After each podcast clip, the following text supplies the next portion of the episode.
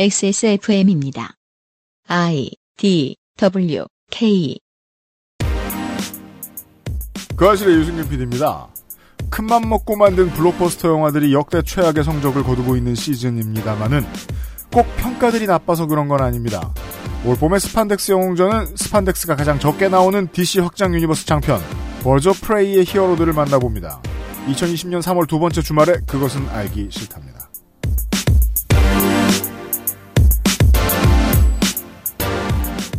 지구상의 청취자 여러분 좋은 주말 보내세요.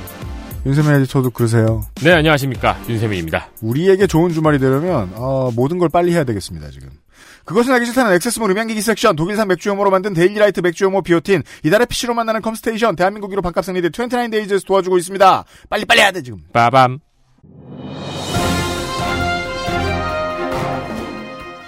자, 전화 연결해 보겠습니다. 여보세요? 데일리라이트 맥주 효모 드셔보셨다고요? 네, 비슷한 다른 회사 제품도 먹어봤는데요. 분말이라 역하고 먹기가 많이 불편했거든요. 근데 데일리라이트 맥주 효모는 알약이라 먹기도 편하고요. 냄새가 없어 그런지 애들도 잘 먹더라고요. 이거 먹고 나서 우리 남편은 글쎄 이마선을 따라서 참... 야야야! 끊어! 끊어! 야! 끊어! 아, 통화 연결이 고르지 못하네요. 들을 말씀은 아직 많이 남아 있는데 아쉽습니다. 말할 수 없는 고민 직접 확인해 보세요. 데일리라이트 맥주 효모. Bluetooth headphone speaker Sony monster wireless. Join the freedom. Access mall. JJL speaker. Charge free. Bluetooth speaker. Go clarity. HDBT headphone. headphone. Sony Monster. JBL. Meet the speaker. Join the freedom. Access Mall. 음향기기 섹션 광고입니다. 먼저 유선과 무선을 혼용 사용 가능한 자브라의 무브 스타일 에디션. 이게 무슨 의미가 있나요? 그 혹시 유선일 때 음질이 더 좋은가요? 그건 아니에요. 그건 아닙니다. 블루 블루투 4.0이면 비슷합니다. 네. 네. 아, 하긴 요즘 그렇더라고요. 네. 네. 그리고 어차피 스트리밍으로 들으니까 음. 1회 충전으로 14시간 연속 재생이 가능하며 12일 동안 대기가 가능하고 초경량 헤드밴드가 편안한 착용감을 제공합니다. 즉, 조난을 당해도 12일 동안은 편안한 헤드밴드의 착용감으로 휴대- 14시간을 들을 수 있어요. 14시간을 들을 수 있습니다. 네. 12일 동안 대기하고요. 네. 온라인 최저가 99,000원으로 좋은 조건입니다만 마이크로소프트 유선 데스크탑 600 키보드 마우스 세트까지 증정을 합니다. 저가 때의 가장 고퀄의 키보드 마우스 세트입니다. 이거는 이제 그 내 블루투스 마우스와 키보드의 배터리가 다 됐는데 배터리 못 살아 나간다. 네. 그럴 때 쓸 수 있습니다. 그리고 그 여러분이 이제 좋은 마우스와 좋은 키보드가 아니고 그냥 그냥 키보드와 그냥 마우스 동네 쓰레기 쓴다. 네. 그럼 좋으실 거예요. 그건 언제 바꿔도 좋아요. 네. 기분이. 이 증정 행사는 액세스몰 단독이에요. 비교적 저렴한 가격에 꽤나 좋은 성능의 헤드폰을 찾고 계시다면 놓치지 마시고 두 번째 자브라 엘리트 75T 5.5g의 가벼운 무게, 최대 21.9mm의 컴팩트한 디자인. 최대 21.9mm가 뭔가요? 늘어나나요? 그럴 수 있는 것 같아요. 아니 뭐 이렇게 제일 긴 부분인가? 그렇습니다. 네. 그럼 이 5.5G가 쓰면은 5.5G의 중력을 받게 되는 건가? 아니겠죠? 아닙니다. 네. 어쨌든 써있는 대로 읽으면은 5.5g의 가벼운 무게, 최대 21.9mm의 컴팩트한 디자인. 디자인은 예쁘게 생겼습니다. 네. 요즘 핫한 브랜드인 자브라의 TWS 제품이지요. 음. 기회를 놓치지 마시고요. 이외에도 이달의 프로모션으로 온라인 최저가 제품들을 진열해 놨습니다. 네. 제가 저번에도 한번 말씀드린 바 있었는데 액세스몰의 음향기기 섹션은 싸다는 소문이 어딘가로 났어요. 그죠. 그래서 저희 청취자가 아닌 분들이 와서 구매를 하십니다. 그죠. 아마 만족하실 겁니다. 액세스몰에서 직접 확인하시고 구입하세요. 그렇습니다. 그 블루투스 헤드폰 헤드셋의 뭐 플래그십 정도의 제품을 사용한다. 그러면은 아마도 뭐 대기는 30일, 뭐 연속 재생은 뭐 20시간에 30시간 뭐 이 정도일 네. 거예요. 그것의 절반이 되는 물건들도 웬만한 라인업에서 구하기 힘들거든요. 근데 가격이 이쯤 되면 3분의 1 수준이에요? 그렇죠. 네. 네. 99,000원으로 여러분이 구할 수 있는 블루투스 헤드폰 중에서는 아마 가장 좋지 않을까 네. 싶습니다. 2박 3일 혼자 여행하면 충전 없이 대충 쓰겠습니다. 네. 네.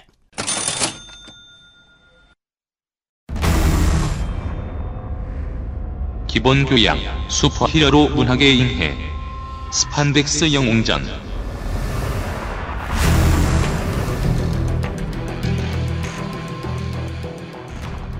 제가 극장에서 남산의 부장들을 보고 왔다는 말씀을 청취자 여러분께 드렸을 겁니다. 네. 극장에 손님이 하도 없습니다. 그렇죠. 네.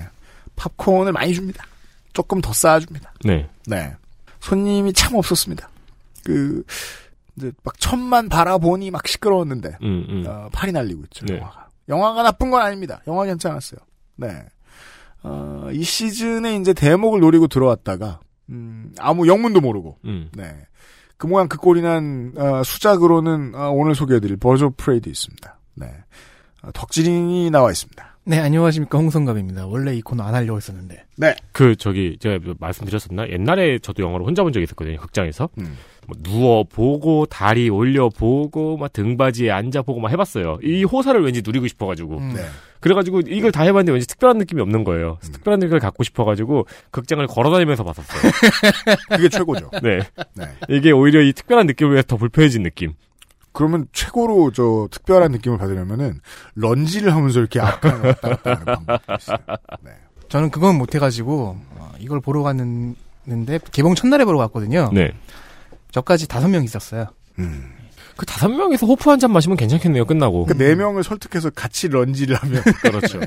점핑 런지라고 아세요? 네, 사, 죽을 뻔했어요. 음. 사실은 영화도 흥행에 실패하고, 음, 선거 전에 쉬어가는 코너가 되어버렸습니다. 원래, 아- 원래는 그냥 뛰어넘으려고 했거든요. 음. 영화 벌즈 오브 프레이에 대한 어, 전혀 무겁지 않고 잡스러운 이야기나 하려고 나왔습니다. 네. 영화는 예, 누누이 말하지만 괜찮았습니다만 음. 한국에서만 망한 건 아니에요. 본토에서도 망했습니다. 아마 아무래도 지금 미국도 이 문제가 심상치 않기 때문이에요. 거기는 이제 음. 코로나 바이러스 이전에도 독감도 있었고 무엇보다 그리고 이 영화의 마케팅이 좀 지적을 받았어요. 아 그래요? 할리퀸이 중심이냐 버즈 오브 프레이가 중심이냐. 처음부터 덕후들이 할리퀸을 왜 집어넣었냐? 음, 라고 뭐라고 했어요. 했는데 영화 자체는 잘 나왔 나, 그런 대로 나왔지만은 마케팅에서는 어느 어느 한쪽에 분명히 힘을 실어줬어야 됐거든요. 네. 어 근데 갈팡질팡했다라는 얘기가 좀 있더라고요. 아 마케팅이 실패했다. 네. 아 그러니까 이제 입문자들을 꼬실지 덕후를 꼬실지 정하지 못한 마케팅을 했군요. 그렇습니다. 그래서 역대 DC 영화 중에서 최저의 흥행을 기록해버리고 있습니다. DC는 그걸 자주 깨네요. 네. 그런 것 같아요. 한국의 경우, 한국 한정으로만 보면 샤잠이 최저였는데, 대신 샤잠은 미국에서 큰 흥- 흥행을 했죠. 네.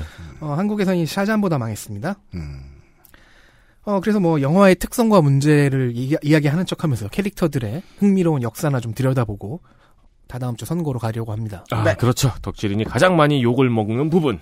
캐릭터들의 흥미로운 역사. 큰일 났습니다.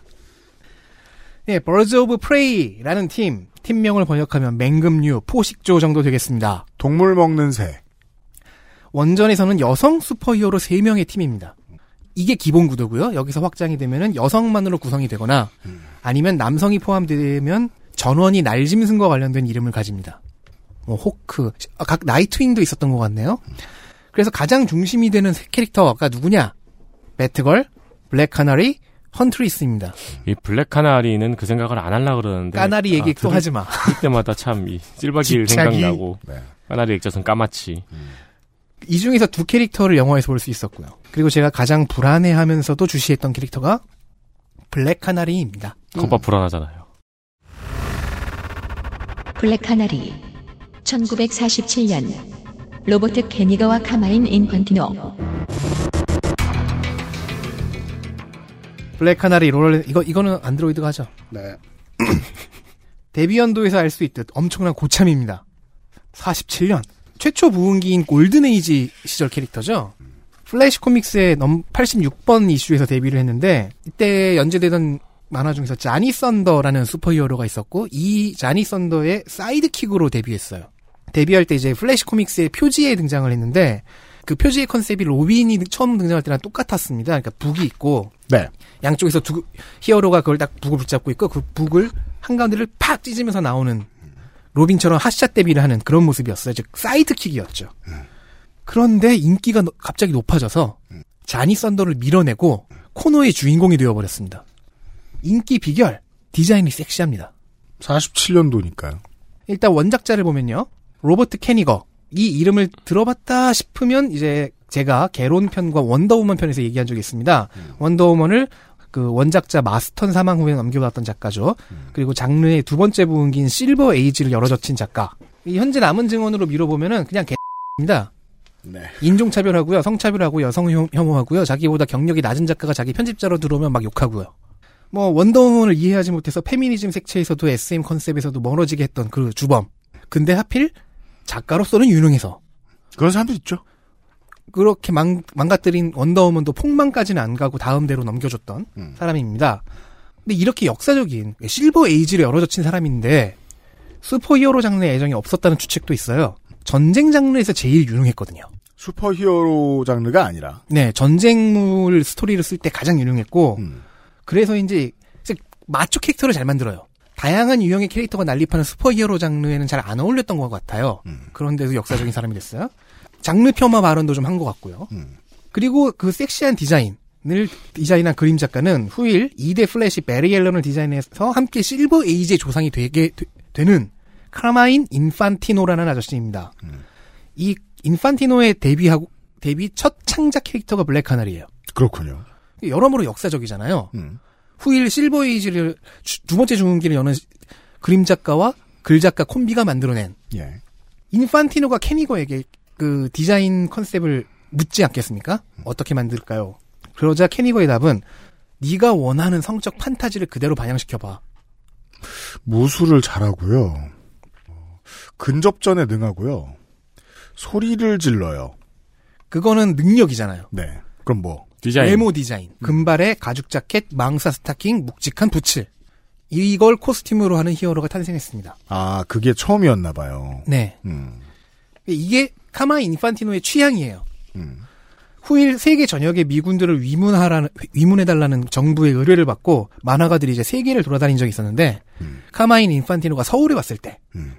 50년대였나 서울에 왔을 때 미군 클럽에서 블랙 카나리와 똑같은 여성을 만나 4년 동안 연애했다고 합니다.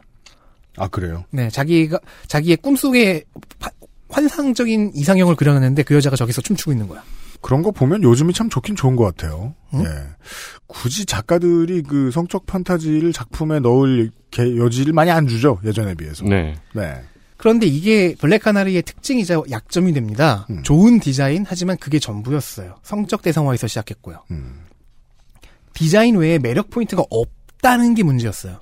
사실 코믹스로 소리 질러서 누가 죽는 거 표현하기 쉽지가 않죠. 죽이진 않아요, 이 사람. 여튼 간에. 그러니까 마- 로버트 캐니건은 하도 마초적이란 인- 사람이라서 블랙 카나리에게 기억될 만한 서사나 설정을 만들어주지 못했습니다. 아, 스토리도 없었다? 빈약했어요. 매력적이지 않았습니다. 이게 또 캐니거의 실책이자 약점이죠. 블랙 카나리는 자니 썬더가 소탕하라던 범죄 조직에 소속된 판무 파탈 캐릭터로 처음 등장하고요. 사실은 그 조직에 잠복해 들어간 자경단이었다. 라는 식으로 어, 반전이 드러나서 선역이 됩니다. 크게 매력적이진 않죠. 직업은 꽃집 아다- 꽃집 그 종업원이었고요. 음. 뭐 그러니까 디자인만 훌륭하고 대표적인 서사가 없다 보니까 본명도 계속 변화했습니다. 그래서 이렇게 이름이 많군요. 예, 최초인 디나 드레이크. 그 다음엔 디나 로럴 드레이크. 그 다음에 또 디나 로럴 랜스. 그 후엔 아플 때는 서또 로럴 랜스. 성이 왜 여러 개가 돼요? 그, 뭐, 저, 자, 재혼- 남편, 잠깐만. 재혼을 계속한 거죠. 남편 때문에. 아, 네. 그렇군요. 처음에 뭐 남편 이름이, 남편의 성이 랜스였다. 그, 음. 그래서 그 뭐 그 딸로 이어지고 뭐 그랬다. 되게 복잡한 가정사가 있다가 복잡하잖아요. 다 지워버리고 현재 가장 대중적인 이름은 로럴 랜스를 쓰고 있습니다. 네, 복잡한 게 가정사라니 매력 참 없었나 보네요. 네. 히어로 치고는. 영화에서도 이 이름을 쓰고 드라마 에로우의 블랙 카나리 또한 로럴 랜스입니다. 아, 그린에로에 나와요? 네, 왜냐면은 블랙 카나리의 가장 중요한 제일 중요한 특징은 그린에로우의 연인 아내라는 점이거든요. 자, 두세 번의 리부트를 거친 현재와 달리 90년대까지는요. 어, 1대가 디나 드레이크고 2대가 로럴 랜스다라는 식의 설정도 있었어요. 음. 영화에는 이 설정이 들어갔고요. 네. 그러니까 요약하면요. 오리진 스토리가 제대로 정립이 안 된 거예요. 아, 예, 예, 예. 그러니까 슈퍼히어로가 된 동기도 가족 관계도 원래의 직업도 버전마다 제각각입니다. 우리가 그, 스파이더맨 리부트를 여러 개 보잖아요. 그래도, 어, 나오는 친인척, 그, 죽은 삼촌. 예, 그, 나오는 파트너, 응. 뭐, 내가 가난한 거, 뭐, 그, 이렇게 답습되는 몇 가지가 있어요. 연인들도 한 두세 명 사이에서 이제 고정돼 있죠. 네. 그러니까 고정돼 있지가 않으니까. 음. 음. 드라마 에로우에서는 변호사로 나오고 영화에서는 가수로 나와요. 음. 뭐 두 직업을 할 수는 있습니다만. 네. 이소은 씨? 그렇죠, 그렇죠, 예. 그렇죠. 뭐, 뭐, 뭐, 뭐? 아. 근데 그분은 소리 질러 사람을 그리고 죽이, 원래도 죽이진 월- 않죠. 원래 금발이었다, 아니다, 이 마스크를 안 쓰는 대신에 금발 가발을 쓴다, 이런 식으로 금발에 대한 설정도 계속 바뀌어요. 근데 그 저 첫 번째 작품의 커버를 보니까 가발 같긴 해요. 예. 근데 이 첫 번째 작품의 커버에서 왜 이 종이를 뚫고 등장하는 거예요? 그게 로빈이 등장할 때의 모습이었어요. 아, 로빈은 왜 이 종이를 뚫고 등장했지? 그러니까 북이에요. 그, 그 깜짝하고 나오는 거죠. 빠밤 하는 음, 서커스 같은 데서. 네. 자, 골든 에이지의 캐릭터예요. 음. 저스티스 리그의 멤버예요. 음. 현대까지 살아남았고요. 작가 그 만든 작가들은 역사적인 사람들이에요. 그 사람들이 성공작이에요. 그럼 중용돼야 되지 않습니까? 실상은 1991년이 될 때까지 자기 이름으로 된 타이틀을 한 번도 못 가져봤습니다. 안 된 이유를 우리가 지금 들었습니다. 인지도와 인기가 정비례하는 것이 아니라는 좋은 예입니다. 그러니까 오리진 스토리가 유, 유의미하지 않으니까 깊이가 없고 그러다 보니까 작가들도 서브 캐릭터로 써먹, 써먹게 되는 거죠. 음. 근데 뭐 사장되지 않고 또 계속 쓰였네요, 또. 디자인은 섹시하고 멋있으니까 아니, 그냥 망사 스타킹에 가죽 자켓인데 이게 뭐가 그렇게 섹시하다고. 그렇게 보였나 봐요. 음. 그리고 이- 그러다가 이제 데뷔 44년 차인 91년에 그 시절 복식을 우리가 어. 몰라서 그럴 수도 있어요. 우린 그때 전쟁이 코앞이라. 어. 네. 지금 우리에게는 노멀하잖아요. 예, 예, 예. 근데 지금 봐도 그렇게 노멀하다는 거는 무리가 없다. 아, 근데 그런 건 있네요. 계속 이게 이어진다. 그 옛날 시대의 코스튬으로 생각을 한다면은 다른 사람의 코스튬은 좀 유치하잖아요. 근데 이 블랙 카나리는 지금 예, 지금 봐도 예, 유치하지가 않아요. 유치한 느낌은 없네요. 그렇죠. 그러니까 세련된 맛이 있어요. 이 캐릭터가 왜 여기 들어앉았습니까? 블랙 카나리가 이렇게 죽을 쓰고 있는데 사실상 이 먹여 살린 이 블랙 카나리를 먹여 살린 것은 69년부터 시작된 그린 에로우와의 연인 관계였거든요. 이게 양쪽에 모두 윈윈이었어요. 그린 에로우는 배트맨과 로빈 후드 합그 짬뽕인데 블랙 카나리와 연결되니까 좀 더 다채로운 모습을 보여줄 수 있었고 블랙 음. 카나리 또한 메인 히어로인 그린 에로우와 연계되면서 자신 그 메인급의 자리를 지킬 수 있게 된 거죠. 이건 저 천지를 먹다 할 때 그 황충하고 관우를 섞어 쓰는 의미죠. 누가 뒤에서 활을 쏘고 음. 네. 앞에서 누가 때려요. 근데 관계가 전략적인. 예. 그렇죠. 네. 그래서 이제 뭐 드라마 에로우에서도 블랙 카나리 로럴랜스는 중요한 조연으로 등장을 합니다. 음. 자, 앞에서 때리는 역할. 관계는 서사를 나으니까 그린 에로우와 연결된 것은 좋은 방법이었어요. 근데 관계가 하나뿐이면 거기 의존하게 되죠. 그래서 다른 관계를 만들어줄 생각을 편집부가 한 것 같습니다. 그게 바로 배트걸. 배트걸과 블랙 카나리의 만남이 벌즈 오브 프레이의 시작입니다. 우리가 배트걸 얘기를 자세히 해본 적이 없습니다. 맞아요. 배트걸에 대해서는 자세히 몰라요. 네. 관심이 없어 그래요. 자세히는 아니- 아니지만 간단하게만 얘기해 보죠. 전 뭘까요? 지금도 그래요. 배트컬 1967년 가드너 폭스와 카마인 인펀티노 골든에이지와 실버에이지 다- 당시 40년대에서 한 6, 70년대까지 DC의 스토리 작가 중에 원탑이라 한 명 있었습니다. 가드너 폭스라는 작가입니다. 와, 정원을 손질하는 여우네요. 가드너 폭스는 어, 이 사람 하, 나 가지고도 이제 한 편이 나올 정도로 되게 흥- 저 혼자서 흥미로운 사람인데 어쨌든 가드너 폭스가 만들고요. 카마인 인판티노가 디, 자인했습니다이 아저씨 또 나와요. 그리고 가드너 폭스는 로버트 캐니거보다는 고수였습니다. 바바라 고든의 오리진 스토리에는 후대 작가들이 확장시켜 볼 여러 가지 요소가 들어가 있었어요. 네. 그리고 여기서도 카마인 인판티노는 디자인을 잘했고요. 왜 배트맨 패밀리든 배트 쪽들은 거의 다 검은색이잖아요. 음. 배트걸은 이제 검은색에 노란색, 금색에 가까운 노란색을 배치시켰어요. 블랙 앤 골드죠. 네. 그리고 네. 음. 머리는 빨간 머리 이렇게 해가지고 상당히 색이 색을 딱 봤을 때 눈에 확 들어오고 눈이 즐겁게 만들어놨어요. 자, 어, 아. 음, 음? 내가 아이로 검색을 했구나. 그러니까 안 나오지. 네. 네. 그리고 한국말로 검색하면은 그저 배트 주워다 주시는 분들 아, 뭘로 야- 검색해도 야구 그, 경기장에 일하시는 네. 분들이 나오기 때문에 뭘로 영어, 검색해도 영어로 검색하셔야 그분만 나오네요. 바바라 영어로 고든으로 검색하셔야 하세요. 됩니다. 네. 그래, 바바라 고든이 낫겠네요. 네, 바바라 고든의 위치는 좀 독특합니다. 일단 배트맨의 사이드킥인데 로빈과는 달리 전속 사이드킥이 아니에요. 자주 안 나와요.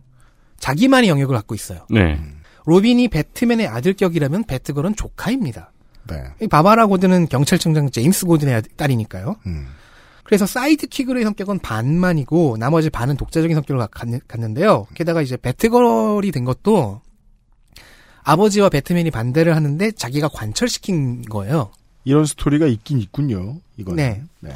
그러니까 서, 서사의 중심에 자기가 들어가는 캐릭터죠. 음. 그러면 작가가 다른 이야기 속에 집어넣기도 편하죠. 그렇죠. 원래 배트걸은 60년대 당시에 인기 있던 배트맨 TV 드라마에서 프로토타입이 나왔습니다. 1961년 배트맨 139화. 네. 드라마에서 이제 배트맨 주변에 이제 매력적인 여성 영웅을 등장시키니까 어 이게 여성 소비자인데 팔린다. 여성 소비자에게 팔린다는 증명이 된 거 됐어요. 그래서 드라마와 만화에 배트걸이 투입이 됩니다. 음.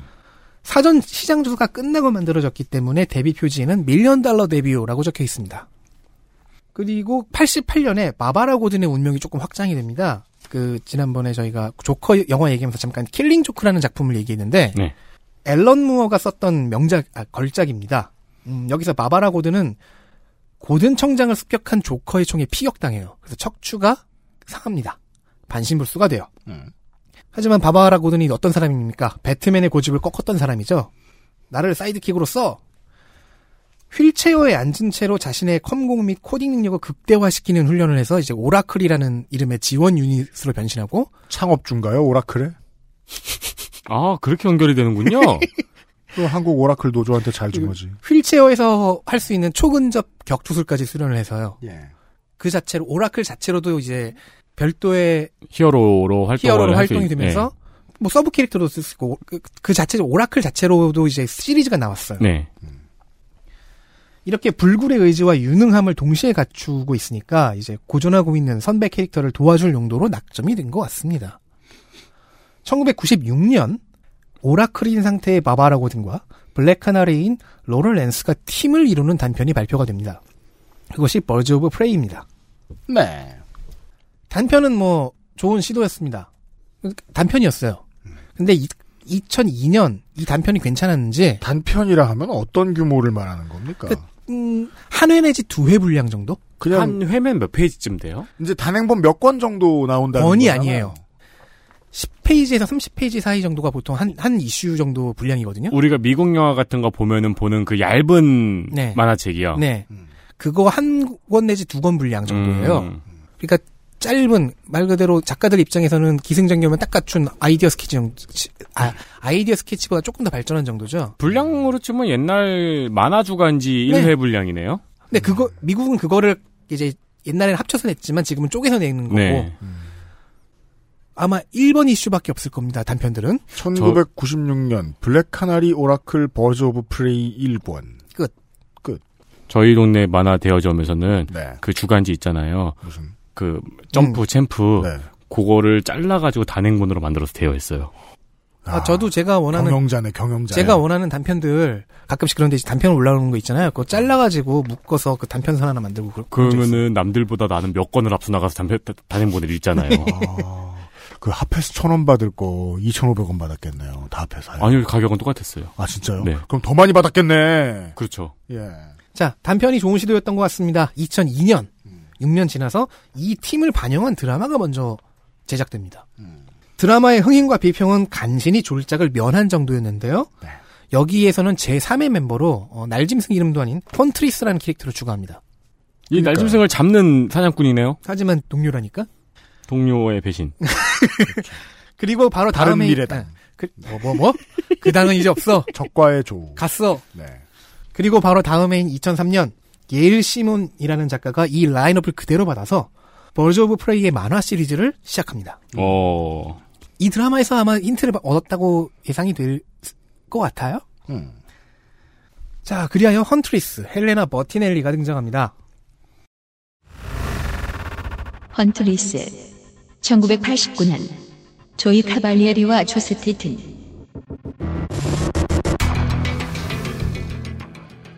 어, 여러 백과사전을 뒤져보면 1947년에 처음 데뷔라고 쓰- 쓰여져 있는 곳이 많은데 아닙니다. 골든에이지 시절의 헌트리스는 현재 헌트리스와 별 관련이 없고요. 아 그래요. 네, 이름만 같습니다. 그리고 헬레나라는 이름의 데뷔는 60년대고요. 물론 뭐 상당수의 슈퍼히어로들이 슈퍼히어로들이 보통 명사를 씁니다만 이건 보통 명사여도 너무 보통 명사라서 헷갈릴 수 있어요. 그리고 헬레나라는 이름의 캐릭터는 60년대 데뷔했고 음. 현재의 헬레나 머티넬리 더 헌트리스가 시작된 것은 그보다도 늦은 1989년입니다. 더 헌트리스 1권이네요. 그리고 헌트리스도 블랙카나리와 같은 부류입니다. 이름과 설정이 왔다 갔다 하다가 그 85년에서 일단 정착이 됐고 89년에 제대로 정- 창작이 된 거예요. 안 팔렸다.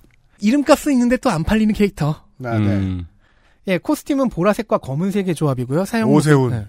이름값은 있는데 낙선하는 캐릭터. 아. 네. 작가들한테 사과해. 어, 다음 주가 선거라. 우리가 또 그 이인재 눈물을 거둬 음. 노래를 부를 것인가. 이제 네. 네, 코스튬은 보라색과 검은색의 조합이고 사용 무기는 석궁. 보라색과 활이라는 점에서 왠지 호크아이를 베꼈다는 느낌이 들죠. 하지만 석궁이잖아요. 그 헌터 베낄 때 원래 그래 약간 바뀌어. 이게 슈퍼히어로가 아니더라도 헌터 헌트리스 이렇게 불리면은 꼭 활을 들고 앉았더라고요. 아니면 총이나.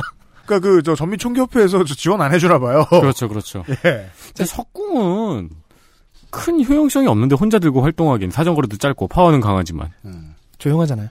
아뭐 아 그리고 그건 이- 이건 이건 있어요. 폭력적이고 살인을 불사하는 캐릭터다 보니까 가까이서 사- 악인을 죽일 때 그 악인의 눈빛 같은 걸 보고 싶어하는 그런 성격이에요. 음. 그럼 뭐 안 되면 옆에 소리 질러 주면 되니까. 네, 60년대에는 배트맨과 캐두먼에 딸인 헬레나 웨인이었습니다. 네. 캣 그러니까 배트걸 말고 캣우먼이요. 네. 하지만 이 설정은 이제 서브 메인 유- 메인 우주가 아니라 그 지구 2인가 그즉 서브 설정으로 빠져버리고 85년에 리부트 한번 쫙 휩쓰고 지나가요. 그리고 89년에 헬레나 버티넬리라는 이탈리아계 이름을 갖게 됩니다. 그리고 제대로 된 오리진 스토리를 얻게 됩니다. 제가 요즘 그 저는 그 전에 안 보다가 어, 응답하라 시리즈를 보고 있거든요. 음, 예. 계속 세 개가 리부트되죠. 음. 성동일 씨는 계속 아빠인데. 네. 예. 그, 그, 그리고 이제 설정이 점점 더 강해집니다. 주인공들은 잘 팔고 나가고, 성동일 씨가 남아서, 네. 여튼. XSFM입니다.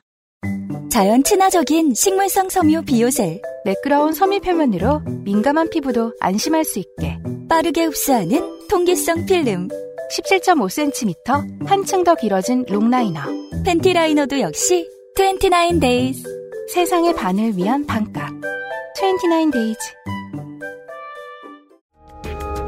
컴퓨터가 아니어도 중고 제품은 중수 이상만 구입하는 것이 좋습니다. 안심할 만한 애프터 서비스 기간이 필요하시다면 가격은 컴스테이션이 고민하겠습니다. 컴스테이션에 들려주십시오. 주식회사 컴스테이션.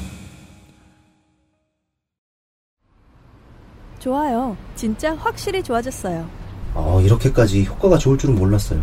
자신감이 생기니까 어제는 소개팅도 했다니까요. 아 저한테 진짜 잘 맞는 것 같아요.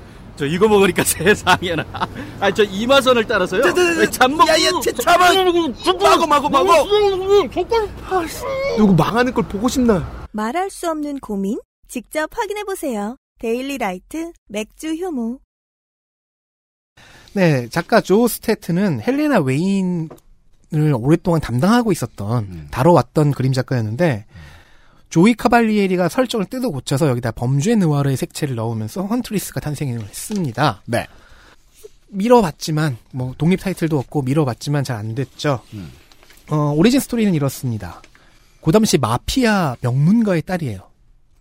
그게 말이 되는 다 조어예요? 고담, 마피아 명문가의 딸? 네? 아, 여기는 마피아들도 그 급이 나뉘어요. A급에서 나오는 사람들이 뭐 블랙마스크, 펭귄 같은 사람들은 그럼 A급이고 그냥 성공한 마피아지 마피아 명문가는 아니잖아요. 여긴 그러니까 무슨 가문들이에요. 우리 저, 저 뭐냐. 여기는 인외마경이야. 월드컵파 가의 장녀라. 이게 문제는 여섯 살 때 가족 전체가 다른 마피아 가문에 의해서 학살당했다는 점입니다. 자기 아, 예. 빼고. 에이, 명문도 아니네 그럼. 그래서 이제 몰락했죠. 때문에 범죄자에 대한 극도의 분노와 증오를 갖고 있고 살인도 불사하는 폭력적인 장- 자경단이 됩니다. 네. 자경단이 고담시에 자경단이 됐으니까 이제 배트맨은 자기 권영 안에 들어왔잖아요. 그렇죠. 관할권 안에 이놈의 성질머리를 어떻게 훈련시킬 수 있지 않을까 해서 이제 고민을 하, 고 네 그 결과라고까지 하기 좀 애매하지만 어쨌든 이 사람은 배트걸도 됩니다. 아, 지인을 고쳐 쓰려고 채용하는 것만큼 바보 사장이 없죠. 그래서 제가 여기 채용되지 않는 거 아닙니까? 네. 이게 이 설정은 두세 번의 아니, 리부트를 본능적으로 너무 급히 대답한 측면이 어- 없어요. 네. 늘 생각하고 있던 문제예요. 저는 이럴 때 함구하는 판단을 음. 참 빨리 합니다. 두세 번의 리부트를 거친 현재에는 이 배트걸 역사가 사라진 설정 취급을 받긴 하는데 어쨌든 헌트리스는 2대 배트걸이었습니다. 네. 그렇군요. 여담으로 배트맨의 사이드킥들 공, 공통점은 짝수대에서 뭔가 문제가 있다는 겁니다. 와, 이건 조던과 같네요. 네. 뭔 소리야? 혹은 아! 에어조던. 그 혹은 이제 풀스와도 같아요. 아니, 풀스는 반대구나. 짝수가 대박을 치지. 2, 4대 로빈과 2대 배트걸은 성질머리가 문제가 있고 4대 배트걸은 좀 약간 서툴다는 문제가 있어요. 그러니까 그 당시에 들락날락하는 캐릭터인데 망했다. 그럼 이제 다크나이트엔 안 나온다. 뭐 이 정도로 그렇죠. 네, 그러니까 네. 볼 수 있겠습니다. 헌트리스로 독립한 후에는 왜냐면 제임스 고드는 나오거든. 예. 배트걸에서 헌트리스로 독립한 후에는 블랙카나리보다 못한 상황이 돼버렸습니다. 음. 비슷한 때. 그러니까 사이드킥 출신으로서 홀로서기는 됐어요. 근데 완벽하지가 않으니까 독립 타이틀은 성공하지 못해요. 음. 인지도와 인기는 있는데 기초 지반이 약해요. 특히 헌트리스의 경우에는요. 어, 그래서 서브 캐릭터를 쓰게 되잖아요. 어디서 쥐어 터지고 오고 어디서 범죄자를 잘못 죽이고 어디서 세뇌당해서 오고 이런 식의 불행한 조연 역할을 자주 합니다. 아, 사고 치는 역할. 음, 네. 즉 머즈 오브 프레이라는 팀은요. 블랙 카나리와 헌트리스 그리고 그와 유사한 반쪽만 성공한 캐릭터들을 매트걸이라는 완전히 성공한 캐릭터의 이름값과 캐릭터성에 탑승시켜서 온전한 인기 캐릭터로 독립시키는 작업이었습니다. 아 이제 할리퀸을 집어넣은 그 판단이 이유가 보이는군요. 네. 그러니까 그 이제 공천 탈락한 분들. 음. 음. 네. 맞아요. 이제 인정해 줄게요. 아 알겠습니다. 그러니까 공천에 되게 아깝게 탈락한 사람들한테 석패율제를 주는 거죠. 그럼 부제는 할리퀸의 미래 한국당이네. 네, 알겠습니다. 이 다음에 이 버즈 오브 프레이가 안 되면 이제 할리퀸보다 이름값이 조금 더 높은 캐릭터한테 또 붙게 되고. 그랬겠죠. 좀 더 높은 캐릭터한테 붙게 되고. 근데 지금 일단 영화 자체 평은 나쁘진 않았기 때문에. 네. 자, 그 음. 작업을 맡은 작가가 앞서 언급한 게일 시몬이라는 작가입니다. 네. 게일 시몬은 현재도 활동 중인 원로급 작가입니다. 아, 게일 시몬 작가에 대한 얘기를 할 모양이에요, 이제? 아니요. 이 사람이 아니요? 무엇을 했는가에 대한 이야기죠. 알겠습니다. 왜냐면 1999년에 게일 시몬이 어떤 용어를 제시했거든요. 뭐예요? 냉장고 속 여자, women in the refrigerator. 아, 유명한 얘기죠. Women in 네. the refrigerator. 한 사람은 들어봤고 한 사람은 들어봤습니까? 아니요. 못 들어봤죠. 네. 이거는 그간의 미국 어. 만약에 들고 있으면 냉장고에 있던 토막일 거예요? 맞아요. 그거예요. 맞아요. 확실해요? 네. 이건 그간의 미국 슈퍼히어로 만화에서 여성 조연 캐릭터들을 어떻게 사용하는 사용해 왔는지에 대한 반성입니다. 1994년에 그 나온 그린랜턴 54번 이슈에서는 한 여성 주연이 사망을 합니다. 네. 당시 그린랜턴의 메인은 네 번째인 카일 레이너인데요. 그린랜턴. 카일 레이너가 자기 애인인 알렉스를 자기 집 냉장고에서 발견합니다. 네. 여기선 잠깐 잔인한 내용을 얘기하겠습니다. 빌런인 메이저 포스라는 놈이 카일 레이너의 여자친구를 토막살해해서 그의 냉장고에 넣어놓은 것이죠. 이런 그 심리 스릴러 및 공포 영화들을 보면 범죄자가 냉장고에 이제 넣어놓는 이유. 음. 집에서는 자기 집이면 이유가 다양한데 남의 집이면 보라고 하는 거죠. 그죠? 네. 네. 깜짝 놀라라고. 여기서 영어가 유리했습니다. 음. 자, 주인공이 각성해야 돼요. 그래서 서사를 진행시켜야 돼. 네. 아 주인공의 각성과 서사를 위해서 냉장고에 썰어 넣어놨다. 네. 그때 희생되는 역할은 누구냐? 여성 주연이다. 높은 확률로. 왜냐하면 그 당시에도 도덕관념이라는 게 작그나마 있어서 애를 썰어 넣지 않는다. 네. 어허. 아니, 남성이 쓰일 경우도 있는데 그 게일 시몬이 찾아보니까 아 그건 더 이상하네요. 남성이 썰어 넣으면 충격을 덜 받아. 아, 그건 아니고 충격이 덜 어. 각성이 받는다는 되는 거 거고. 아니야? 네. 남성의 그 비중이 훨씬 적다는 거죠. 굉장히 적다는 거죠. 그래서 도- 그러니까 얘기하는 거 아니에요. 그 사람들이 충격을 덜 받아서 남성 조연을 안 썰어 넣는 거 아니냐. 그러니까 이제 좀 더 친근하게 이야기하자면은 80년대 게임에 분홍색 고- 드레스 입은 공주님이에요. 마리오에도 나왔고 대마의 촌에도 나왔고 모든 게임의 엔딩에 나왔던 그 공주님. 아 돌아가셨어. 저 쿠파를 못 죽이는. 네, 네. 네. 데이지 공주 두 번만 밟을 될 거를. 네. 자, 스파이더맨의 애인 그웬 스테이시가 있었죠. 이 캐릭터는 브론즈 에이지라는 한 시대를 열어젖힌 캐릭터입니다. 왜냐면은 이 캐릭터가 죽으면서 음. 아 히어로와 그 주변 인물들도 죽을 수 있구나. 아 이렇게 현실적으로 그릴 수가 있구나라는 각성이 업계에 찾아왔었거든요. 음. 어, 만화책에선 그웬 스테이시가 죽었어요? 어메이징 스파이더맨 2에서도 죽잖아요. 아, 그렇구나. 정확하게 그 만화에서 죽는 구도와 장소를 똑와그 그때 입었던 옷을 똑같이 하고서 그래서 돌이켜 보니까 어 잠깐만 있어봐 지금 현재 시대가 음. 음. 시작될 때도 여성 조연 캐릭터가 그것도 매우 중요한 캐릭터가 죽으면서 시작했어. 그 이후에 우린 계속 여성 조연들을 죽이고 때리고 하는 식으로 그냥 서사를 진행시켜 왔네. 가장 극명한 예는 데어데블의 친구이자 연인인 캐런 페이즈입니다. 드라마에도 중요하게 나오죠. 이 캐릭터는 배우 데뷔를 했더니 포르노 배우가 되고 뭐 그러다가 마약 중독이 되고 마약 때문에 데어데블의 정체를 실토하고 갱생해서 다시 조력자 위치가 됐는데 죽어버리고 원래 갱생하면 곧 죽어요. 또 이런 작품에서는. 네. 그래서 게일 시몬은 그동안 업계에서 이렇게 소모시킨 조연 캐릭터들의 리스트를 만들어 봅니다. 그리고 이 리스트를 접한 동료들의 동료 작가들의 반응은 어 진짜네 우리가 이러고 있었네였습니다. 사회학의 중요성입니다. 지금도 냉장고 속 여자 리스트는 여기저기 사이트에서 간간히 업데이트가 되는데요. 현재 버전은 별로 이렇게 참고할 만한 가치가 없습니다. 게일 시몬이 현재는 이 리스트에 손- 손을 뗀 것 같고요. 남성 주인공의 서사 진행을 위해 희생되는 이라는 맥락이 이제 좀 옅어져서 아, 예. 그냥 험한 경험을 한 여성 캐릭터를 무조건 집어넣는 경우도 있습니다. 음. 그 캡틴 마블 같은 경우에는 자기의 서사 진행을 위해서 자기가 그 고- 고통받는 네. 그런 전개인데 그 뭐 그런 것까지 다 넣고 그러더라고요. 그러니까 지금 얼마 센데. 그쵸. 어쨌든 이런 문제 제기를 했던 쓸데없이 센데 예일 시몬이 예. 4년 후 머즈 오브 프레이를 맡은 것이죠. 그리고 금년에 영화가 나왔습니다. 자, 영화를 만든다고 칩시다. 음. 머즈 오브 프레이는 다시 한번 설명을 하면은 뭐 배트걸 플러스 블랙카나리고 여기에 헌트리스가 더- 나중에 더해진 케이스죠. 네. 이 세 명이 주축인데 배트걸이 없잖아요, 지금. 네. 영화 유니버스 상에서는 뭐 2대 로빈, 제이슨 토- 토드가 죽기까지 했으니까 아마 뭐 존재는 할 것 같은데 배트걸이 그리고 뭐 배트걸 영화가 기획은 되고 있어요. 기획 단계는 되고 있습니다. 뭐 지금 감독이 하차했는데 일단 아직 바바라고드는 데뷔를 안 했어요. 따라서 팀을 모으고 미끼 상품이 되고 팀의 센터 역할을 해줄 캐릭터가 필요한 거죠. 그래서 할리퀸이 낙점이 됩니다. 영화를 보면 이제 그 역할은 할리퀸과 르네 몬토야가 또 나눠받는 나눠서 이제 맞는데 할리퀸이 대부분을 다 합니다. 팀이 모이는 동력이 돼주고요. 팀을 띄우는 미끼 상품의 역할도 돼주고요. 도덕적 무게추가 되는 힘의, 팀의 센터 역할은 르네 몬토야가 맡았습니다. 그리고 할리퀸은 수어사이드 스쿼드 편에서 설명했듯 조커에게 종속된 사이드킥으로 시작해서 독립했다가 그러면서도 조커와의 연결, 조커에 대한 의존 같은 건 완전히 정리는 안 되고 뭐 이런 굉장히 복합적인 관계와 성격을 가진 캐릭터로 10년 사이에 급폭풍 성장한 경우니까요. 물론 근데 문제가 있습니다. 할리퀸은 원전에서는 버저 프레이와 아무 관- 관계가 없어요. 한 번도 나온 적도 없고. 네. 네. 아, 뭐, 단역으로 잠깐 나온 적은 있을 거예요. 음. 근데 적으로도 나온 적이 거의 없어요. 차라리 할리퀸의 친구인 포이즌 아이비가 더 잠깐 매- 이 팀의 멤버였던 적이 있어요. 우마 서먼. 우마 서먼 선생은 그 역을 했던 걸 싫어하실 거예요. 아, 그래요? 영화가 워낙 망작이어서. 게다가 할리퀸이라는 캐릭터가 아무리 히어로의 면모를 보여봤자 근본은 빌런이잖아요. 아, 까먹고 있었네요. 네. 그러네. 이 적이랑 같이 있는 거잖아요, 지금. 빌런으로 시작했잖아요. 네. 원전에서 포이즌 아이비가 그랬듯 팀의 연구 소- 소속될 수는 없어요. 이 조커 친구가 지금 배트맨, 배트걸 팀에 있, 는 거네요. 그렇죠. 그러면 안 되잖아요.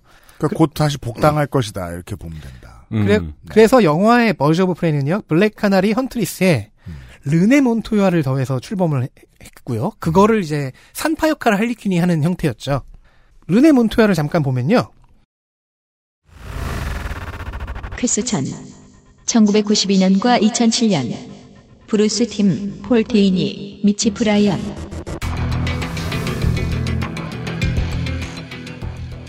1992년에 고담의 형사로 처음 등장을 합니다. 아, 이 양반 또 형사예요?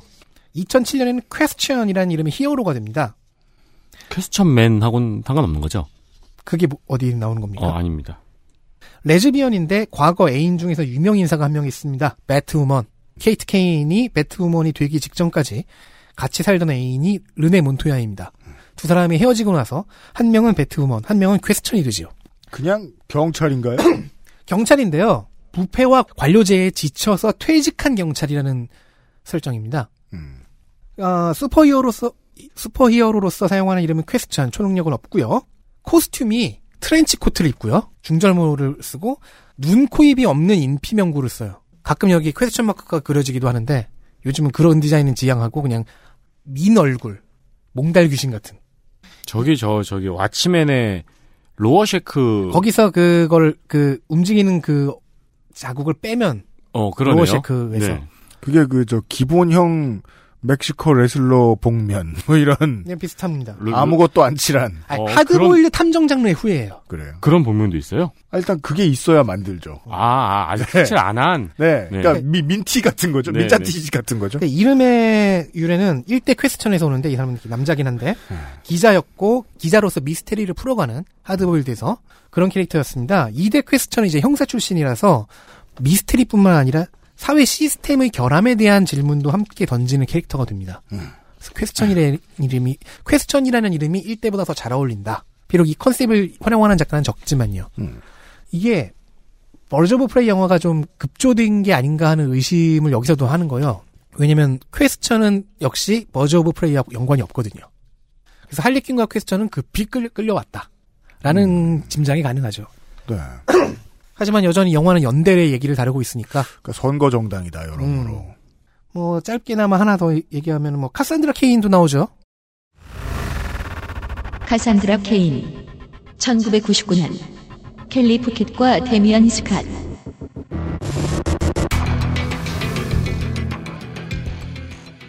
제가 제일 영화에서 안타까워하는 캐릭터입니다.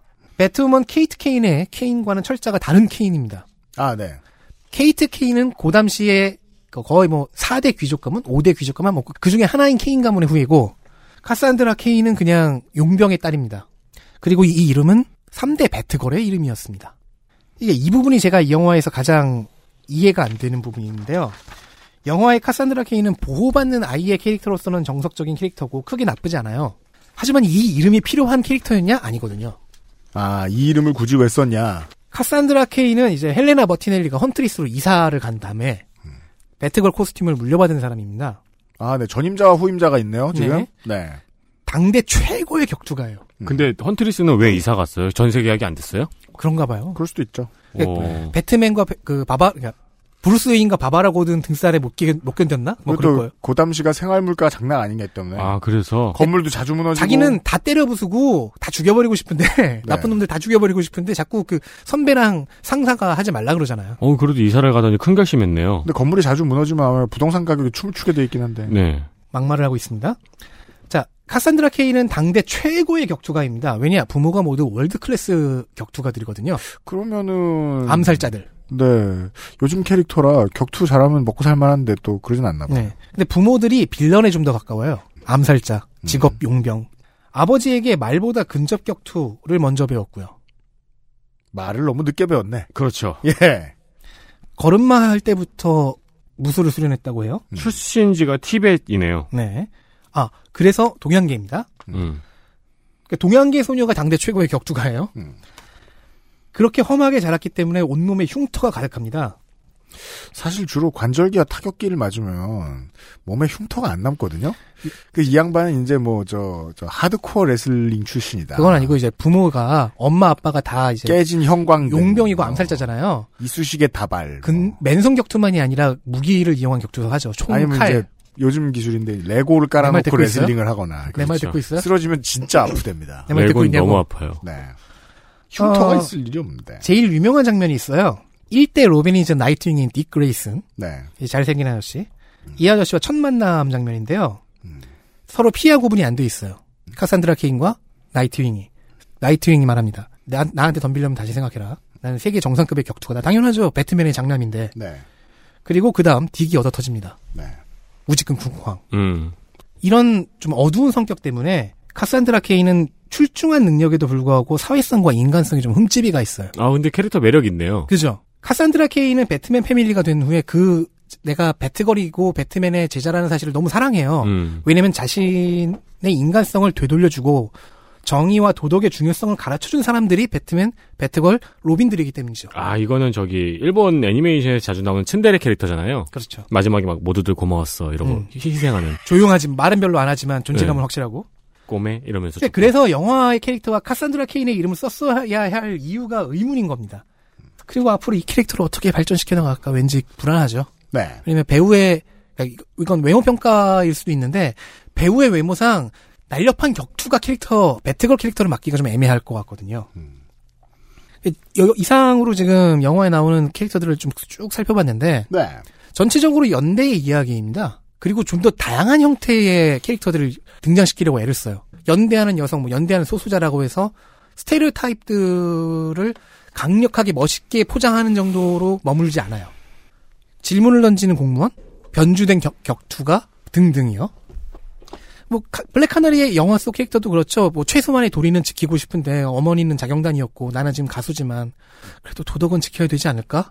옆에서 이제 르네 몬토요가 아 그러면은 자경단이라도 하라고 이렇게 펌프질을 넣으면은 그럴까 말까 그럴까 말까 고민하고 하는 캐릭터들 거기서 이제 아리퀸은 그 사람들 정신 분석해주면서 자기 하고 싶은 대로 하고 하는 그 중구난방이 어느새 하나 연대로 엮여가는 모습을 그러니까 그 솜씨는 그렇게 나쁘지 않았거든요. 아, 할리퀸도 의사 면허가 아직 있군요. 그 사람은 의사예요. 미쳤지만 의사예요. 네. 정신과 의사예요. 그래서 그 저 의협에서 그런 얘기하고 그러는 겁니다. 네. 자격 조건 너무 완화하면 안 된다. 사실 의사면허가 취소됐어야 맞는데 취소됐을 거야. 네. 아니, 그러니까 아, 저- 그 범죄를 저질렀으니까. 강영석 씨 변호사 면허도 말이에요. 제가 여- 영화를 보면서 느낀 건 두 가지였거든요. 잘 썼네도 있지만은 동시에 그것과는 별개로 캐릭터들이 굉장히 스펙트럼이 넓어 넓어지고 있구나. 되게 이상한 건데 저는 이거 보면서 자꾸 드라마판에 루크 케이지가 떠올랐거든요. 드라마를 보신 분들은 아시겠지만 거기서 배우 마이크 콜터는 루크 케이지를 하층민이지만 교양이 있는 흑인으로서 해석을 했어요. 그때 제가 느꼈던 게, 아, 맞다. 나는 상류층 흑인이라는 캐릭터, 젠틀한 상류층 흑인이라는 캐릭터를 얼, 몇이나 봤지? 그러고서 마이크 콜트가 다른 드라마나 영화에서 했던 단역이든 조연이든 생각해보니까 저 사람은 그쪽으로 특화가 돼 있더라고요. 젠틀한 상류층 흑인을 잘하는 흑인 배우 나- 마이크 콜터. 사실 마허샬라 알리 같은 경우에도 그런 연기를 잘하거든요. 그리고 체드윅 보스만도 그런 연기로 블랙팬서까지 왔었죠. 네. 생각해보니까 그린다고는 그리는데 스- 그게 스테레오 타입에서 크게 벗어나지 않았던 경우가 많지 않았나? 음. 라는 생각도 하게 되고요. 이 영화에서 보여주었던 캐릭터들은 스펙트럼이 꽤 어느 정도 넓어져 있다는 느낌을 받았어요. 그래서 저는 그 이후에 다른 영화들, 유산을 이어받아서 나오게 될 다른 영화들, 꼭 그것이 히어로물이 아니더라도 더 많은, 더 다양한 형태의 흑인 캐릭터, 더 다양한 형태의 아시아인 캐릭터, 더 다양한 형태의 여성, 그 성소수자들, 혹은 무슬림들, 그런 모습들을 우리의 인식의 지평은 더 넓어지지 않을까요? 그런 첫 번째는 아니고 첫 번째라고 하기는 그렇고 일단 초기의 시도 중 하나 변화하는 이 세계에서 초기의 시도 중 하나가 어, 안타깝게도 흥행은 현재 실패 중이라는 사실을 알려드립니다. 그런 얘기였습니다. 솔로 작품들, 뭐 히트한 작품들 많이 극장 가서 보셨다면, 집에서 보셨다면, 솔로 작품들은 본의 아니게 그럴 수밖에 없습니다. 주인공이 자신의 빈 부분을 스스로 채워나가는 이야기. 예를 들어 뭐 캡틴 마블이야. 갑자기 열반에 들죠. 뭘 잡먹어가지고. 그 다음에 성층권 바깥으로 막 나가요. 뭐 배트맨이야 스스로 수련을 하여서 예. 완벽해지죠. 혼자 막 세져요. 그래서 혼자 세지다 보니까 문제가 뭐냐면은 설정은 선역에 대한 설정은 정신적 혹은 도덕적 깨달음과도 함께 진행이 된단 말이에요. 이게 모두 끝난 캐릭터를 모아놨으니 어벤져스에 남는 흥행 요소는 볼 것밖에 없던 거예요. 그래서 그걸 잘 만들어야 됐던 거예요. 캐릭터가 모두 완전했거든. 근데 그 문법을 다행히 잘 지키다 보니 잘 됐죠. 네. 근데 실제로 이제 여기에 빠지다 보면은 우리 삶에 더 가까운 캐릭터를 찾게 되지 않아요?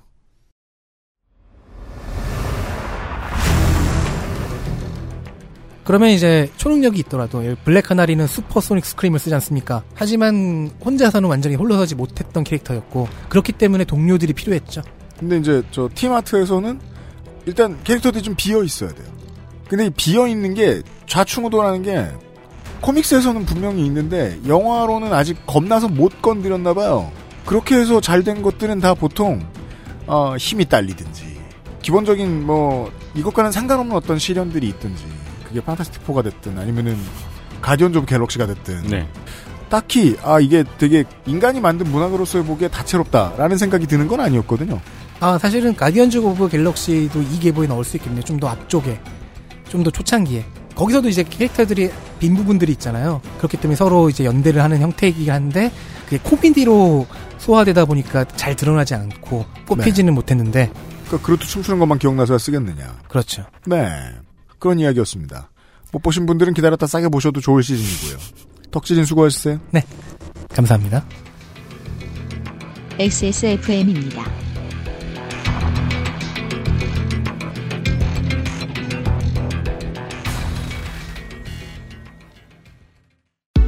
Bluetooth, headphone, Monster, Sony, Zabra, wireless. Join the freedom. Access Mall.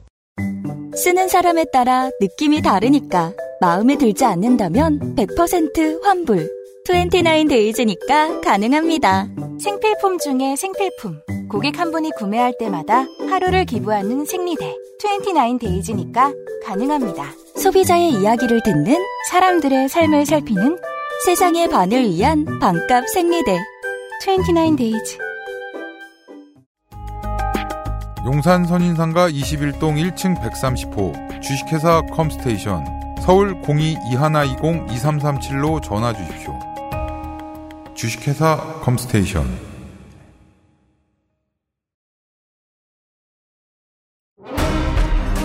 아스트랄 뉴스 기록실 뉴스 아카이브 3월 두 번째 주말에 뉴스 아카이브입니다. 2003년 3월 4일 야인시대 64화가 방영됩니다. 아. 아, 아아아아 아, 아, 20주년 아 17주년 기념일입니다. 이 64화의 방영이 왜 기념할 만한 일이 되었냐면은 고축자 심형이 상하이주의 총을 영 좋지 않은 곳에 맞은 장면과 병원에서 오열하는 내가 고자라니 장면이 방영된 날입니다. 와, 이게 DC에서 오늘 뭐 행사 안 했습니까? 천년 후에 역사학자들이 우리의 디지털 자료를 살펴보면서 가장 풀지 못할 수수께끼들이 바로 이 전설적인 밈들이죠. 대체 저게 무슨 얘기일까? 아이 그, 의사 양반 이 무슨 소릴까? 왜 이게 이렇게 많이 나오는 거야? 이 사람이 누구길래? 김두한이 이놈. 사달라는 도대체 뭐야? 네. 기침은 왜? 아. 그렇죠. 디지털 자료가 아닌 것 중에 가장 정체를 알기 힘든 것은 빵클립이 있습니다. 그렇습니다. 그 뭔지 아시죠? 이렇게 약간 이렇게 막 고- 모서리 많이 생긴 디귿자처럼 생긴 거. 네. 네. 모서리 많이 생긴 이렇게 그자처럼 식빵 까면은 생긴 이렇게 거. 끼는 클립 있잖아요. 네. 아. 그걸 용도를 알려주기 전까지는 무슨 용도인지 결코 알아낼 수 없잖아요. 그죠. 어서 나온 찌꺼기 같고. 사실 건담의 뱃속 어딘가에 있는 건가 보다 생각하죠. 네. 어, 이거 어느 프라모델에서 나온 거야 싶죠. 심형의 짤도 역시 미래학자들이 미래의 역사학자들이 정체를 알기 어려운 미입니다. 그렇습니다. 미래 역사학자들이 이 정체를 살펴보다 가장 소름 끼치는 부분은 실제로 이름이 비슷한 신형 글로벌이라는 곳에서 고추 절단기를 개발하여 판매하고 있다는 점입니다. 그 고추가 아닙니다, 여러분. 왜냐하면 고추 절단기는 이제 빠키 전에 쓰는 거라서요. 네. 전혀 상관이 거기서 없습니다. 전화 가지 마세요. 네. 심형을 연기했던 김영인 배우나 저 세상으로 가신 심형 본인에게도 의도와는 전혀 다른 방식으로 역사가 되었습니다. 네. 그래서 오늘은 의도와는 전혀 다른 방식으로 역사에 기억된 3월 첫째 주의 사건을 찾아봤습니다. 네. 아, 다음 사건을 보시겠습니다. 인류 역사에는 몇 번의 피해 일요일이 있습니다. 그죠. 요일만으로 말하기에는 요일이 7개밖에 없어가지고, 나라마다, 로컬마다 달라요. 그렇습니다. 1887년 영국에서 노동자들의 시위를 폭력으로 진압한 사건이 있었고요. 1905년에는 러시아 혁명의 시작이었던 피해 일요일 사건이 있었죠. 그래 보여요. 1972년 북아일랜드의 대리에서 시민권 시위를 하던 가톨릭 교도들에게 영국군이 총을 쏴 14명이 사망한 사건도 피해 일요일이라고 부릅니다. 그렇습니다. 그리고 지금 말씀드릴 피해 일요일은 1965년 3월 7일 몽고메리에서 발생한 피해 일요일입니다. 미국 도시입니다. 문제는 투표권이었습니다. 미국에서 아프리칸 아메리칸의 투표권은 1870년부터 보장이 되어 있었지만 남부의 여러 주들은 투표세와 문맹 검사 등을 통해서 아프리칸 아, 아메리칸의 투표를 막아왔습니다. 그렇습니다. 당연히 이에 대한 저항운동과 인권시위가 있었고요. 65년 2월 18일 시위 중인 지미 리 잭슨이 경관의 총에 맞아 사망하는 사건이 일어납니다. 투표 방해는 누적된 이제 역사였고 불만이었고 그리고 이 지미 리 잭슨이 경관의 총에 맞아 사망한 이 사건이 기폭제가 되어서 65년 3월 7일에 약 600명의 운동가들이 엘라베머주의 셀마에서 몽고메리주의 청사까지 80km를 행진하여 몽고메리 주지사에게 항의 서한을 제출하는 행진을 진행합니다. 모종의 이유로 차를 타지 않습니다. 네, 아시다시피 영화 셀마에서 다룬 그 내용입니다. 네. 65년이면은 몽고메리 버스 보이콧 사건이 일어난 지 일어난 게 55년이었거든요. 이 일 때문입니다. 아, 몽고메리에서 어, 동네 아줌마가 버스를 제자리 자꾸 자- 앉고 싶은 자리에 못 앉게 해가지고 뭐라고 했다가 아, 짜증나는 반응을 얻었던 일. 인- 이 미국 흑인들의 일상에 늘 있던 일이었는데 이것이 어떻게 된 일인지 기폭제가 돼서 당시에 이것에 저항하는 사실은 백인들도 아, 이것에 저항한다는 의미로 버스를 타지 않고 걸어서 출근을 합니다. 네. 그래서 동네에 도로에는 차들이 안 다니고 차들이 덜 다니고 사람들은 인도의 빽빽한 상황이 나오게 됩니다. 심지어는 도시인데도 불구하고 노세가 등장해서 그때는 얼마나 사람들이 막 그 같이 집회하고 시위하던 사람들이 연대하던 사람들이 얼마나 부러웠겠습니까? 야 너 이거 어디서 났어? 그러니까 어 노세 뭐야? 할아버지가 잘 먹이라고 줬어 이러면서 이렇게 부끄럽게 타고 가고 예. 그 모든 게 이제 버스 좌석 보이콧을 했던 로자 파크스 여사의 네. 여사가 쏘아올렸던 작은 공이죠. 이때 그중에 가장 치사한 방에는 그거였죠. 카풀 하면은 보험료 지급 많이 준 거. 그렇습니다. 근데 그때 일을 잘했던 게 이 흑인 단체가 그래가지고 영국의 보험회사하고 의뢰해가지고 거기서 보험을 했어요. 그렇습니다. 네, 영국의 보험회사도 그걸 받아 먹었고요. 음. 딱 10년 뒤의 일이니까 이 10년 동안 마틴 루터킹하고 말콤 엑스는 흑인 인권 운동의 상징이 되어 있었습니다. 네. 그러나 이 사건이 일어나기 약 2주 전인 2월 20일 말콤 엑스는 암살되었습니다. 말콤 엑스의 암살도 이 미국 사회의 큰 일이었으니까 이것 때문에도 또 들끓어올랐던 여론이 있었겠죠. 3월 7일에 있었던 첫 행진은 경찰의 진압으로 실패했습니다. 당시 최루탄과 곤봉을 사용한 진압 때문에 이 첫 행진을 피해 일요일이라고 부릅니다. 두 번째 행진은 마틴 루터킹이 주도해서 이틀 뒤인 3월 9일에 진행됐습니다. 딱 이틀 차이밖에 안 나잖아요? 근데 시위대가 600명에서 2,500명으로 늘어납니다. 예. 그리고 이 2차 행진에서는 인권운동가인 제임스 리브가 백인들의 공격을 받아서 사망합니다. 왜냐하면 굳이 집회 같은 걸 안 해도 어, 백인들은 지나가던 흑인들에게 집단 린치를 했고 그 문제가 잘못됐다고 가르치는 사회나 부모도 없었기 때문에 때문에 충분히 일어날 사건이었습니다. 그리고 시위가 전국적인 시위로 번지게 됩니다. 3월 21일 세 번째 행진입니다. 이때는 2만 5천 명이 모였습니다. 예. 1차 행진이 600명에서 실패했잖아요. 그리고 2주 만에 2만 5천 명이 모인 거예요. 맞습니다. 그리고 린든 존슨 대통령은 연방군 2천 명을 파견하여 행진을 호위합니다. 결국 세 번째 행진은 몽고메리 주 의회에 진입하는데 성공했습니다. 그리고 같은 해 린든 존슨은 투표 권리법을 발의하고 통과시켜서 주 정부 차원의 투표권 차별을 금지했습니다. 예. 저 영화 대사는 영화 셀마에 나오는 건가요? 네, 영화에서 이런 대사가 나옵니다. 이게 이제 1965년을 생각할 게 아니고 1985년을 생각하란 말이요. 그때 우리는 죽었겠지만 어떻게 기억되고 싶소? 이 마틴 루터킹이 린든 존슨에게 했던 말이고 린든 존슨이 엘라베마 주지사인 조지 윌리스한테 했던 말입니다. 실제 했던 말인가요? 아. 역사. 그건 네. 모르겠어요. 근데 이 조지 월리스는 85년에 안 죽었어요. 아. 이 조지 윌리스 엘레바마 당시 주지사가 주지사하고 또 영화에서는 이제 당시 시위대를 진압했던 클라크 보안관이 나오는데 이 사람도 실제로 시위대를 과격하게 진압했던 장면이 그대로 TV로 전국으로 방송이 탔던 그 보안관입니다. 네. 이 둘은 시대에 뒤처진 인종차별주의자로 역사에 남았죠. 예. 근데 재미있는 게 이 조지 월리스 주지사입니다. 이 주지사가 역시 역사로 남았던 브라운 판결 당시에 학교 앞에서 흑인 소녀 린다 브라운의 등교를 막았던 그 주지사거든요. 이 당시에는 케네디가 연방군을 출동시켜서 깨갱했던 전력이 있습니다. 그때 한번 당했으면은 두 번째는 당하지 말지. 그렇죠. 인종차별을, 인종분리를 주장하다가 연방군을 두 번 출동시킨 거죠. 각기 다른 대통령한테. 네. 인종분리와 차별 철폐를 반대해서 남부에서도 지지도가 높은 지지사였는데요. 대통령이 나갔다가 한 번 낙선했습니다. 그리고 웃긴 게 82년도 이미 세상이 어느 정도는 바뀌어 있었죠. 네. 예. 60년대에 비교하면 82년도에 자신의 인종차별주의를 반성한다고 선언을 하고 엘라베마에 다시 주지사로 어 사도 바울 네 참여했어. 여러 가지 이유가 있습니다만은 이 엘라바마의 표심이 원래 보수적이다라는 것도 있고요. 네. 어, 그리고 엘라바마에서 이 양반이 주지사로 당선될 때는 흑인들이 투표를 거의 못했던 때였어요. 82년도에는 투표를 많이 했을 때였죠. 네. 어, 자신의 인종차별주의를 반성한다고 선언한 다음에 엘라바마에서 다시 이제 흑인들의 높은 지지를 받아서 당선이 됐습니다. 그렇습니다. 그리고 그 아까 닉슨이 말했던 그 85년도에 주지사를 하고 있었죠. 역시 참외는 팔린다니까 뭐가. 그 왜냐하면 이제 한국에는 당연히 없는 왜냐하면은 한국에 다양한 민족과 다양한 인종이 들어와서 살기 시작한 지가 얼마 되지 않았기 때문에 이 얼마 되지 않았으면 한국인들 그, 그 나라의 사람들은 다양한 인종과 다양한 민족이 우리나라에 살고 있다는 사실조차 모릅니다.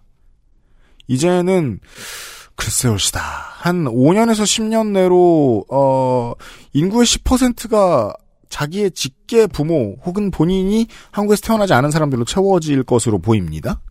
그래서 이제 이렇게 얼마 되지 않은 나라는 특히나 21세기고 21세기에 이런 일을 맡게 됐으니까 뭐 법이 이상하다거나 그럴 일이 없는데 19세기에 여러 인종이 같이 살았던 나라는 무조건 이런 식의 위약을 발휘했습니다.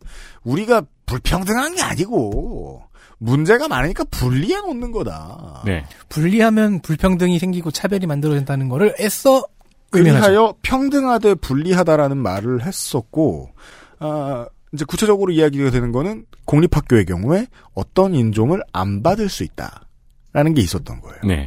편의상. 뭐가 편이냐 그들이 말하는 거는 자꾸 폭력 사건이 일어나고 흑인 부모들 입장에서도 안 좋다 백인 애들 다니는 학교 보내는 게 네. 맨날 맞고 막 그 사물함에다가 테러하고 이런다. 뭐 그런 논의가 실제로 있었어요. 음. 같은 학교에 보내지 않는 것은 흑인들을 위한 거다. 이것과 관련된 초등학교 소녀의 부모가 냈던 이 재판이 브라운 재판이라고 불리는 그것입니다. 네. 이 재판의 판례 때문에 여러 개의 나- 주로 남부주에서 평등하되 분리한다라는 정신으로 만들어졌던 법이 쓸모없게 되는데 효과가 있었지요. 네. 그런 시절의 이야기였습니다. 마지막 하나가 더 있습니다. 아, 기념비적인 일들이 좀 있어요. 그렇죠. 또 다른 흑역사입니다. 아까는 그 조지 월러스 아, 주지사의 흑역사였고 2015년 3월 5일에 일어난 사건입니다. 어, 그 사건이 흑역사는 아니고요. 그 사건으로 인해서 만들어진 흑역사입니다.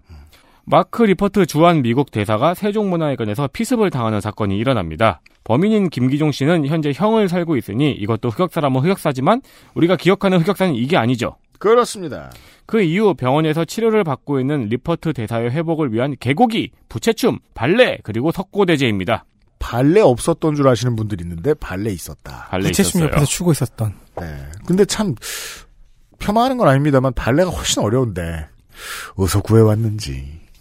발레는 또 어린 친구들이 추더라고요. 네. 석고 뭐 그랜저리야 그냥 하면 되는 건데. 네. 네. 그랜저리야. 70대 남성은 애견인인 리퍼트 대사에게 개고기를 들고 병원을 찾았고요. 순수한 마음에서 대한예수교 장로회의 합동 한성 총회. 이 총회가 뭔지 궁금해서 찾아봤는데 잘 모르겠어요. 그냥 조그만 총회인 것 같은데 이 합동 한성 총회의 신도들은 광화문 근처에서 북을 치고 부채춤을 추고 발레를 하면서 대사의 쾌유를 비는 기도회를 열었습니다. 이게 가장 신기한 장면이었는데요. 2000년대에 가장 위어드한 장면이었죠 아마? 모두가 이걸 보고서 머릿속에서 끊이지 않는 물음표만 떠올렸잖아요. 그러니까 어, 뭐야? 궁금한 게 하나밖에 없으면 그게 화제가 되는데 궁금한 게 너무 많으니까 사람들이 질문도 못했어요. 예. 대체 기독교 단체에서 왜 한복을 입고 있고 북은 왜 치고 쾌유를 빌면서 난타는 왜 하고 그럼 한국적인 걸 자랑하는 건가 싶은데 발레는 또 왜 해요? 그리고 부채춤은 또 뭔가 하는 전체적으로 궁금증이 참 많은 사건이었습니다. 그때도 느끼고 지금 다시 찾아봐도 느끼는 건데요. 지금 기사 한번 사진 한번 다시 찾아보세요. 예. 촬영 기자들이 이상하게 이 행사에서 유독 예술론을 많이 발휘해요. 재밌는 건 기자들도 마찬가지죠. 그래서 유독 사진이 엄청 역동적이고 열정적인 사진밖에 안 남아 있어요. 음. 특히 모두의 표정에서 보이는 진심은 무섭습니다. 다문화를 반대하는 순혈주의로 보이는 분들인데 자세히 보면 여기에 엄청난 다문화가 끼어 들어가 있잖아요. 네, 지구촌 행사예요 거의. 그렇죠. 네. 그 아이러니함도 있었어요. 그래서 사진들을 너무 잘 찍으셔서 사진을 보고 있으면 소리가 막 들려요, 네. 귀에. 2015년에 일어난 일이기 때문에 사진도 많이 남았고 지금 살펴보면 20대도 많고 어린이도 많습니다. 네. 아마 주변인은 알아보실 거예요. 네. 사진을 보니까 알아보겠더라고요. 그리고 이들과 리퍼트 대사는 나중에 키어문화 축제에서 다시 만나게 됩니다. 그렇습니다. 조우합니다. 그 한쪽이 쌩깠어요. 그러니까 왜 알 수 있느냐? 퀴어 문화 축제에서도 어, 비슷한 행사를 하셨기 때문에 복식을 보아하건대 그분들이구나 알 수 있었을 거예요. 네. 근데 웃기잖아요. 여기서는 쾌유를 비현하면서 난타하고 부채춤 추고 발레했잖아요. 근데 저쪽 가서는 이 행사를 반대한다면서 난타하고 똑같은 걸 했잖아요. 할줄 아는 게- 네. 할 줄 아는 게 그것뿐인 그 거. 도대체 부채춤의 의미는 긍정인가 부정인가? 그 이제 직장인의 마음으로 헤아리셔야죠. 어, 예스나 노나 다 예라고 말하잖아요. 아니죠. 넵. 넵.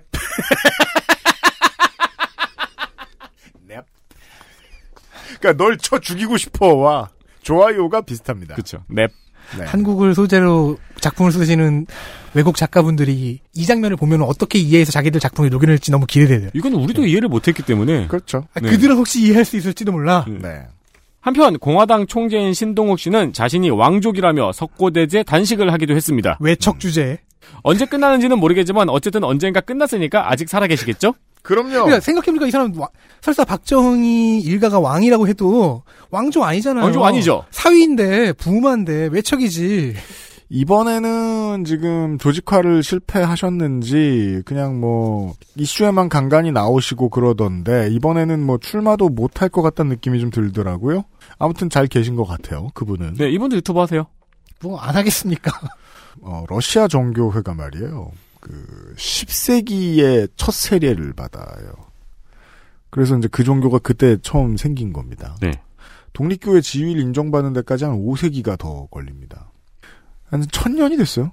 러시아 정교회가. 네. 한 1억 명이 믿습니다. 우리가 이제 장로교나 이런 데 생각하면서 러시아 정교회를 들여다보면 너무 다르죠. 명절도 다르고요. 네. 교리도 일부 다르고요.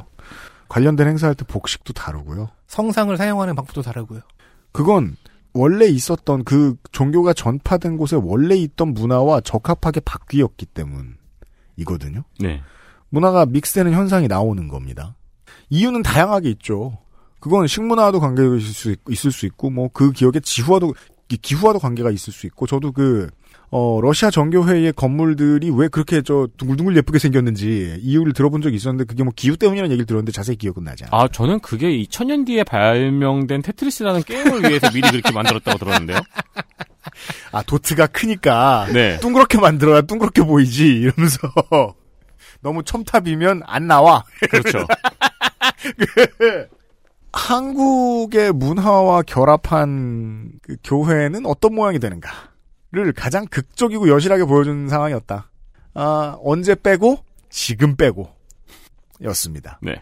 물론 뭐 시사 아저씨는 이렇게 말을 합니다. 더 어, 중국도 신천지도 본질은 아닐지 모른다. 음. 그런데 지금 신천지를 한참 열심히 파던 기자들은 사실 물 만난 고기처럼 열심히 다니고 있거든요. 왜냐하면 정치적인 어떤 선택들은 이제 기회에 따르는데 기회가 너무 좋잖아요. 그렇죠. 우리가 우리 부모님, 우리 친척, 우리 동네 뭐 아는 선배 이런 사람들 그쪽에 재산 갖다 바치는 거 보면서 얼마나 그냥 마음 졸이고 그냥 나라도 안 가야지 이런 생각하고 말았습니까. 그 저기 기자회견 때 소리 지르셨던 아줌마 있잖아요. 그 아줌마도 거기 가서 소리 질러야죠. 가장 크게. 이제 정치적으로 계산할 수밖에 없다는 거예요. 좋은 기회예요. 한국에 이렇게 많은 재림 예수들을 실물로 만나볼. 재림뉴스 50. 서바이벌. 근데 문제가 뭔지 알아요? 그러면 결승전 미션은 죽기거든요, 죽기. 아, 그럴 수밖에 그렇죠. 없구나. 죽고 나서 3일 동안 기다리는 거죠. 그죠. 그래서 아무도 우- 우승하려고 안 할 겁니다. 킬미, 킬미, 킬미역. 자, 이번 주에 그것은 알기 싫다였고요. 제가 아직 마음 못 정했는데 다음 주는 그 아실이 본방이 없을 가능성이 높다. 각오해 두시고요, 청취자 여러분. 네. 네. 어, 저희들은 잠시 동면을 하고. 그러니까 특별한 일이 없다면 음, 다다음 주. 그러니까 쉬기 위해서 네. 이걸 했거든요. 이- 오늘 한 얘기를 했거든요. 연대하면은 어, 시야가 넓어진다. 네. 이런 이야기를 갖고 온 건데 아직까지도 이 아직까지도 합당하고 있더라고요. 새끼 숨도 못 쉬네. 제 숨이 탁 막혀와요. 사상 가장 높은 난이도의 선거를 앞두고 있습니다. 지금 저희 선거팀이 어, 떤 당은 비례만 내겠다고 그러고, 어떤 당은 뭐 지역구 안 내겠다 그러고 지금 선거제 바뀌었죠. 선거구 안 정해졌죠 아직. 당 당- 다 안 정해졌고요. 아직 공천 불복도 못하게 공천도 안 되고 있어요. 그 지금 뭘 해야 될지도 모르겠어요. 그리고 제가 간단하게 강원도부터 쭉 한번 훑어봤거든요. 현재 예- 현재 등록된 예비 후보들을 국가혁명 배당당에는 무슨 일이 벌어진 겁니까? 자 사상 최악의 난장판. 아 2020년 국회의원 선거 데이터 센트럴 첫 시간으로 다시 인사를 드릴 겁니다. 특별한 일이었다. 윤세민 힘내라. 네. 어 저기 지금 저 농축산인이 뛰어내리려고 그러고 있어요. 밖에서. 네. 네, 저희는 아, 선거 데이터 센터 사전 사전 미팅을 앞두고 있습니다. 다음 주에 다시 뵙죠. 예, 그것은 알기 싫다였습니다. 유승균 PD하고 윤세민 리터하고요. 예, 덕질인이었습니다. 별 때 되면 봬요. 감사합니다. XSFM입니다. I D W K